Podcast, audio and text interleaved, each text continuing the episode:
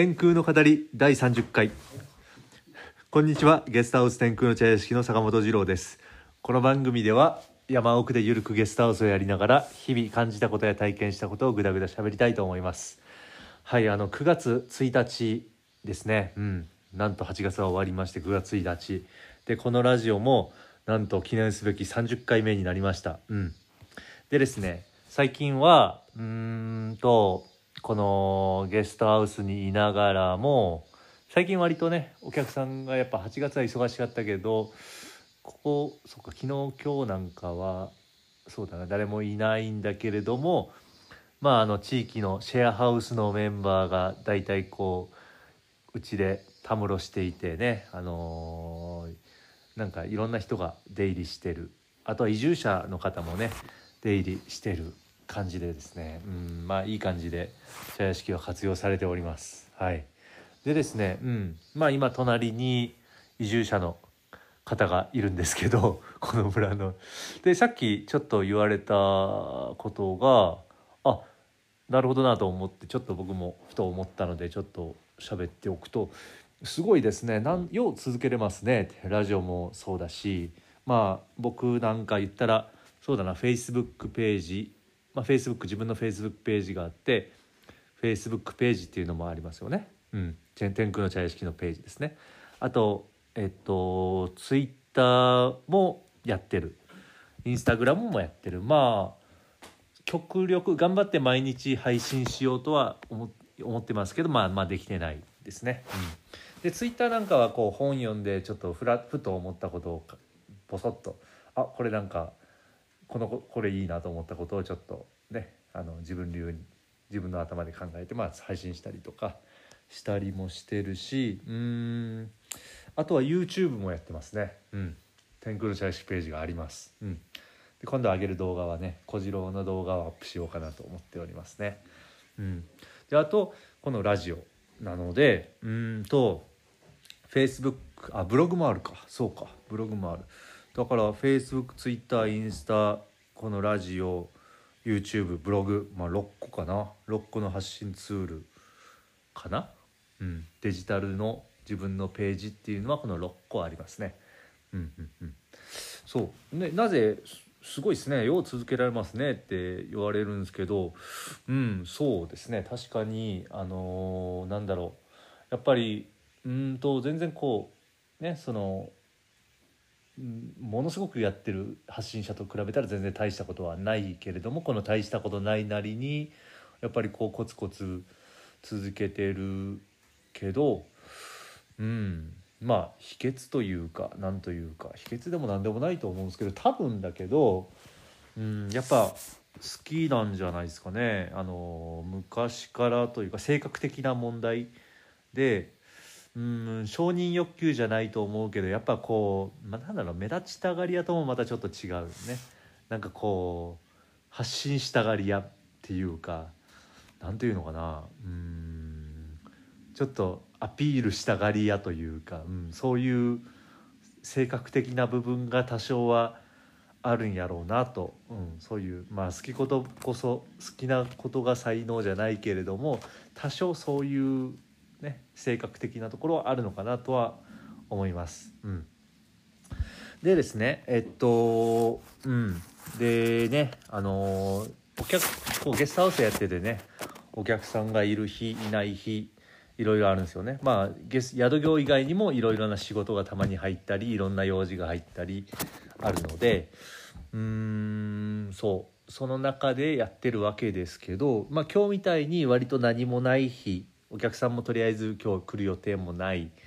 しうん特に他の用事も仕事もないっていうようなまあ言ったら割とオフに近い日なんですよね僕にとって。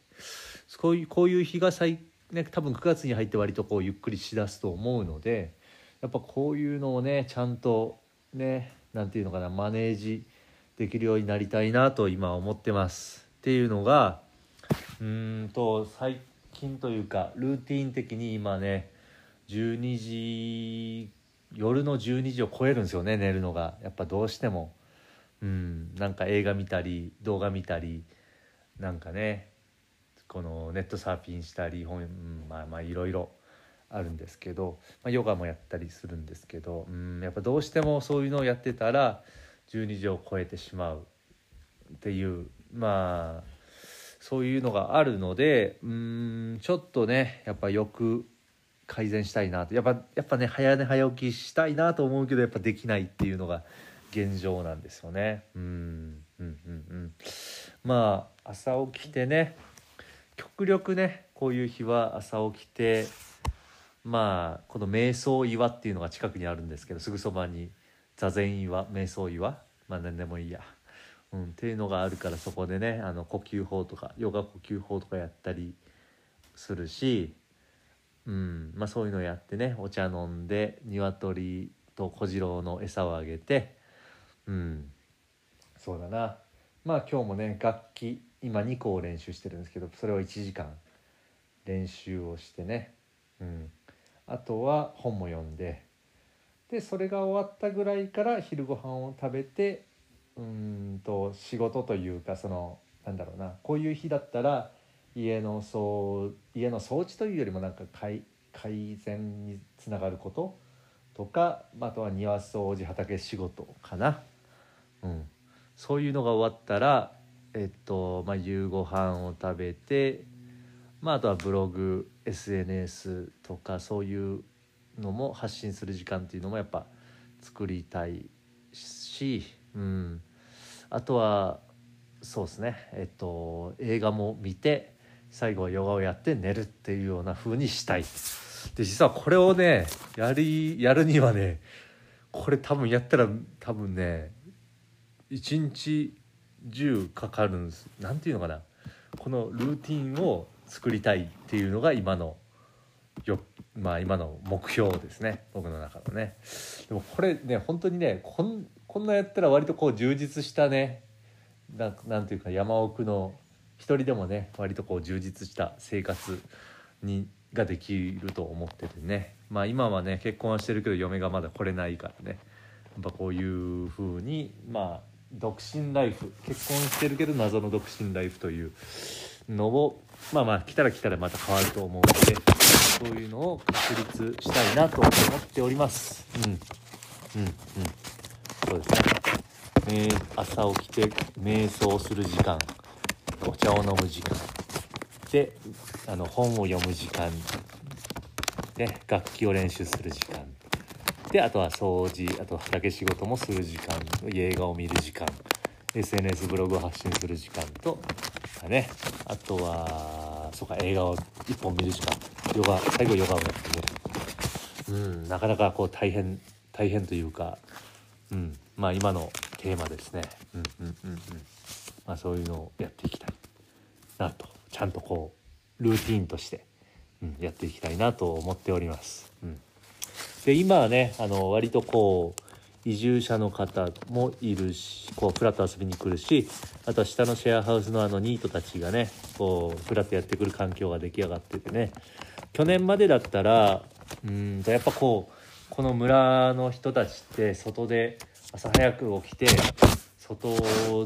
で仕事するっていうのがもうこれがデフォルトなのでまあそれをやってない、まあ、僕はね宿業なので